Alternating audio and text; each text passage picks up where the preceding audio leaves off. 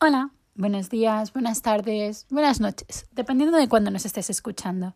Y bienvenido a un nuevo episodio del podcast de Ultimate Paddock Pass, donde encontrarás resúmenes de carreras, toda la información necesaria de la Fórmula 1, la Fórmula 2, la Fórmula 3 y la Fórmula E, así como todos los cotilleos que nos lleguen desde el paddock y las fábricas y aquellas noticias y comentarios deportivos que nos resulten muy interesantes. Menudo fin de semana para aquellos apasionados del motorsport. Hemos tenido prácticamente 72 horas non-stop de deportes del, motor, empezando el día con la Fórmula 1 en Australia y acabando con Moto 3 y la IndyCar. Y todos los eventos del fin de semana están recogidos en este episodio. Empezamos con la Fórmula 1. El, retorno de Vettel después de superar el COVID se ha visto un poco trucado. El alemán no acabó ninguna de las sesiones. En los libres 1 se le incendió el coche, haciendo que no pudiera salir en los libres 2, y en los libres 3 tuvo un fuerte accidente. Pudo clasificar decimoséptimo, de milagro, y en la carrera volvió a perder el control del Aston Martin y acabó contra un muro. Albert Park es conocido por, por ser un circuito con altas probabilidades de safety car y bandera roja, y no se ha quedado atrás esta edición. Siete banderas rojas y tres safety car fueron protagonistas del fin de semana de la misma manera que lo fueron los Ferrari, los Alpine y los McLaren. La escudería italiana fue prácticamente intocable. rodaban en otra galaxia, pero los franceses y los británicos no se quedaron atrás, con las, mejoras del coche. Aún así, tendremos que esperar a Imola para ver si eran los monoplaza o simplemente las condiciones de la pista los que lo beneficiaron. Tras una clasificación accidentada, con Latifi acabando contra los muros por culpa de Stroll, que acabó con, una, penalización de tres posiciones en la parrilla y con ocho de doce puntos en total de la penalización de su licencia. Alonso contra los muros cuando venía para pole por un problema hidráulico. Sainz noveno por problemas de arranque de motor y con su buena vuelta bloqueada por la bandera roja de Alpine. Y Albon descalificado por tener menos de un litro de gasolina en el depósito cuando la FIA fue a comprobar. La parrilla se, la, parrilla se formaba con Leclerc como poleman, seguidos de los dos Red Bull y Norris. Una sorpresa cuarta posición. Los semáforos se apagaron a las 7 de la mañana hora española y a los pocos minutos Sainz, tras una mala salida con problemas de arranque, trompeaba y se quedaba en la grava en la, en la vuelta 2, provocando el primer safety de la carrera. Pero no fue el único que probó la grava. Vettel, Magnussen y Gasly, entre otros, también decidieron hacer excursiones por la pista, provocando alguna bandera amarilla, aunque ellos con, algo más de suerte, ya que pudieron sacar las coches y sin problema. Fue una carrera a una parada, y al ver el buen rendimiento de los duros, muchos coches empezaron a parar a partir de la, de la vuelta 19. Uno de ellos, Max Verstappen, que nos dio un gran momento en la carrera. Salió por delante de Pierre Gasly y Fernando Alonso, que venían en batalla, cosa que despistó al francés, y, al asturiano se aprovechó, adelantándole en la misma curva donde, en 2016 tuvo un fuerte accidente, donde acabó con una costilla rota. Y a pocas vueltas después, en la, en la 22, vimos una batalla parecida, pero esta vez a tres. Ricciardo salió de boxes justo cuando Albon y Stroll se, se acercaban luchando por una posición. El australiano consiguió adelantar a los dos coches en la, frenada, pero nos dieron un gran momento con los tres coches en paralelo. El Red Bull de Checo Pérez nos demostró la superioridad que tienen ahora mismo sobre los Mercedes, adelantando sin problemas a ambos. Primero a Hamilton y poco más tarde a Russell. Mientras sucedía el primer adelantamiento en un punto del circuito, en otro, Vettel perdió el control del coche. Chocaba con los muros y cruzaba la pista para, para parar a su Aston Martin en una escapatoria provocando así el segundo safety car de la jornada. En la relanzada, Max Verstappen intentaba meterle el coche a Charles Leclerc para poder ponerse primero, pero aunque parecía que en la recta lo tenía, al llegar a la frenada de la primera curva, Charles recuperaba la posición sin problema. Fue en este mismo momento cuando por detrás, Mick Schumacher estuvo a punto de llevarse por delante a ambos Alfa Tauri debido a que no aceleraron a tiempo. Pocas vueltas después, sucedía la tragedia para el equipo de la bebida energética, Algún fluido del motor lo sobrecalentó y provocó que Max tuviera que parar el coche y abandonar el Gran Premio. Siendo el segundo abandono en tres carreras, el coche aparcado en la escapatoria nos trajo el último safety car de la carrera, esta vez virtual. Otra vez Stroll fue blanco, de polémica. Su bajo ritmo hizo un tapón que fastidió la estrategia de Fernando Alonso, ya que le degradó los neumáticos a una velocidad estratosférica, y tuvo que parar dos veces, acabando la carrera en el último al ir más de 10 vueltas detrás del tren que formaban el canadiense Gasly y Bottas. Con este último, Stroll tuvo un encontronazo, sacándolo de la pista cuando el finlandés intentó adelantarle. La carrera llegaba a su fin con una estrategia brillante de Alex Albon y el equipo Williams, que viendo el tapón que estaban haciendo Stroll, retrasaron la parada hasta la última vuelta, cosa que convirtió al tailandés en el decimosexto piloto en puntuar en tres carreras al cruzar la línea de meta en décimo lugar. Charles Leclerc se, proclamó vencedor con un gran chelem, pole, vuelta rápida y victoria, acompañado en el podio por un brillantísimo Sergio Pérez que no dejó de lamentar la pérdida de su compañero en la guerra, y George Russell en su primer podio con Mercedes, y el que muchos consideran su primer podio oficial, ya que la primera vez que se subió al podio fue en un circo de Spa. Este tercer puesto convierte al británico en el segundo piloto en el Mundial de Pilotos y a Mercedes en la segunda fuerza en los constructores.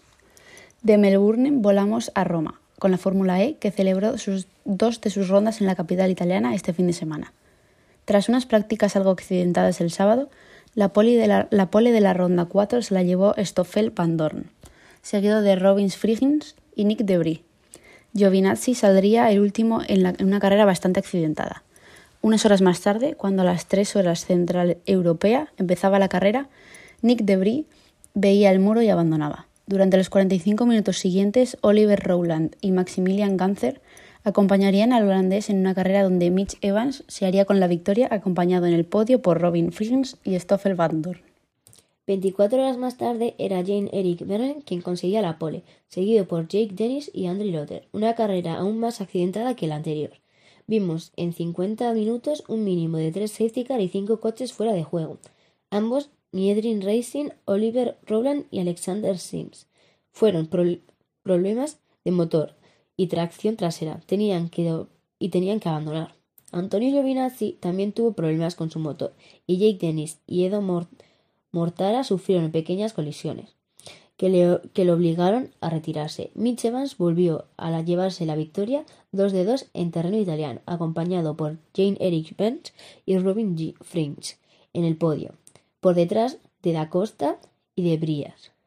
Se llevaron dos penalizaciones por provocar accidentes, el primero de 5 segundos y el segundo de 10. siguiente ronda, Mónaco. Volamos de Roma a Aragón, donde se celebró el Mundial de Superbikes y Álvaro Bautista se llevó las dos carreras del domingo, aunque anteriormente el sábado también había subido al podio, lo que fue un gran mérito. Iker Lecuona también entró en los puntos, en su debut en la categoría, ya que previamente había corrido en MotoGP y Moto2. Tanto viaje nos va a conseguir muchos puntos para viajar en primera, porque de Aragón seguimos al motor de las ruedas en Austin, Texas, donde la primera carrera de la jornada la de Moto 2 empieza a las 6 y 20 hora española, con el piloto Cameron Brown defendiendo la pole. Aunque, le duró aunque, no, aunque no le duró mucho, ya que Aaron Canet se le arrebató poco después, aunque él había perdido posiciones anteriormente con Arbolino.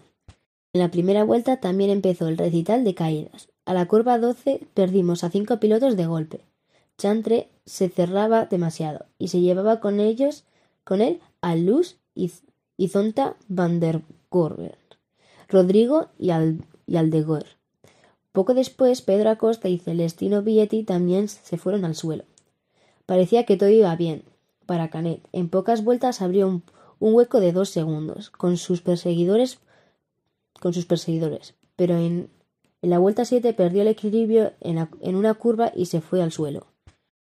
Esto le dejó la posición a Arbolino, que se aferró a ella, abrió hueco y consiguió la victoria. La segunda posición se la, se la disputaban Dixon y Ogurea, y fue este último quien consiguió subirse al, al segundo escalón. Por detrás, por detrás, Navarro consiguió ser quinto a pesar de, de una penalización de Long Lap después de que Cameron Burr se fuera al suelo. Poco después teníamos MotoGP y las 20 vueltas no podían empezar peor. Márquez tenía un problema de arranque y se quedaba el último. Además, Jorge Martín perdía la primera posición en favor a Jack Miller y el australiano ya no la soltó hasta el final de la carrera, por muchas peleas que tuviera. Entrando a la segunda vuelta, Marc Márquez ya era decimoctavo. Aunque la remontada estuvo a punto de acabarse en la vuelta 5, el catalán tuvo una colada donde salvó la moto de la caída de milagro al intentar adelantar dos motos a la vez. Poco después, era Alex Rins quien empezaba su remontada. Junto a Joan Mir adelantaron a Fabio Quartararo de manera espectacular y en la siguiente vuelta se ponía cuarto tras adelantar a Peco Bañaya y a Zarco. En la vuelta 10 ya teníamos a Marc Noveno tras adelantar a los hermanos Espargaró y poco después volvía a salvar una caída, aunque su hermano Alex no corrió tanta suerte y acabó en el suelo. En la vuelta 12, Rins ya estaba en el podio tras adelantar a Jorge Martín y Cuartararo perdía tiempo con Zarco, o eso parecía. Dos vueltas más tarde ya teníamos a Marc séptimo tras adelantar a Cuartararo y Bastianini apretaba para llevarse la victoria. Y es que en la vuelta 16 el italiano ya lideraba la carrera tras adelantar a Miller, que no pudo hacer nada por mantener su posición. En las últimas vueltas tuvimos una batalla increíble entre Cuartararo, Márquez y Martín por la sexta posición, y aunque con algún susto de por medio, fue Márquez quien se la quedó, seguido de Fabio y Jorge. A la vez teníamos a Rins y Miller luchando por la segunda plaza mientras Bastianini se alejaba, y al final fue el español quien se la quedó, siguiendo al italiano en el podio y Miller fue tercero. Marc, Márquez fue recibido con aplausos en su box. Venía de una lesión muy grave y tras quedarse el último en la primera curva, remontó hasta el sexto puesto. Si el sheriff del condado no hubiera tenido ese problema en la arrancada, probablemente habría ganado la carrera, por mucho que empezó el fin de semana diciendo que volvía para coger confianza y empezar a entender la moto y no a ganar. La última carrera de motociclismo en Moto 3 fue una batalla constante entre siete por conseguir la victoria. Hubo tres, cuatro e incluso cinco adelantamientos en paralelo, mucho riesgo y muchas caídas, pero al final fue Jaume Masia quien se hizo con la primera plaza. Sergio García recuperaba siete posiciones en la primera vuelta, mientras Onju se ponía primero tras adelantar a Foggia en la salida. Ahí empezó una gran batalla con el turco el italiano y Moreira, todos intentando conseguir la primera posición. Por detrás, Holgado y Articas venían con muy buen ritmo y se pegaron al grupo cuando Foggia empezaba a perder fuelle. Y era el catalán quien se hacía con la cabeza de carrera en la vuelta 5. Poco después, Sergio García se fue al suelo. Aunque el líder del mundial intentó seguir, tuvo que acabar abandonado en la carrera a poco del final. En la vuelta 9 empezaban las hostilidades, cuando Masia se hacía con la cabeza y Sasaki también se unía a la pelea.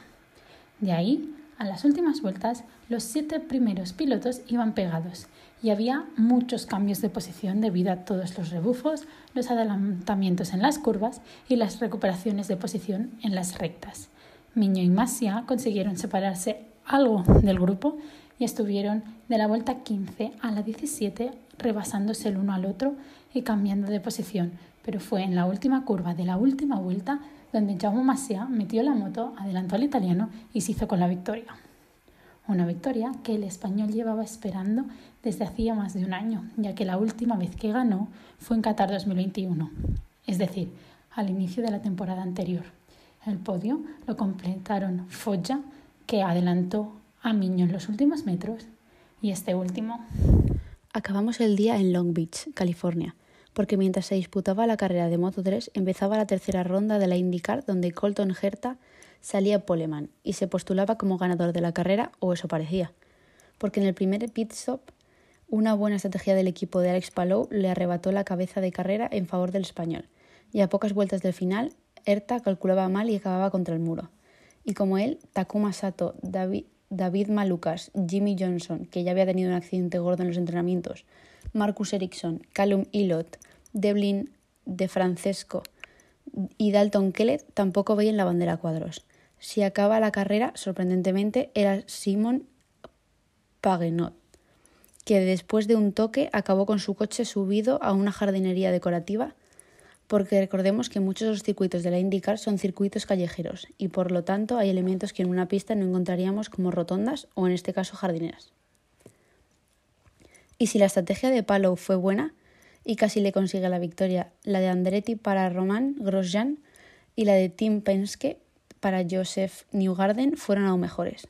Ambos adelantaron al piloto español al salir de box y a punto estuvo Grosjean de adelantar a Newgarden, pero se lanzó muy pronto y agotó el push to pass, el modo de ataque de la Indy.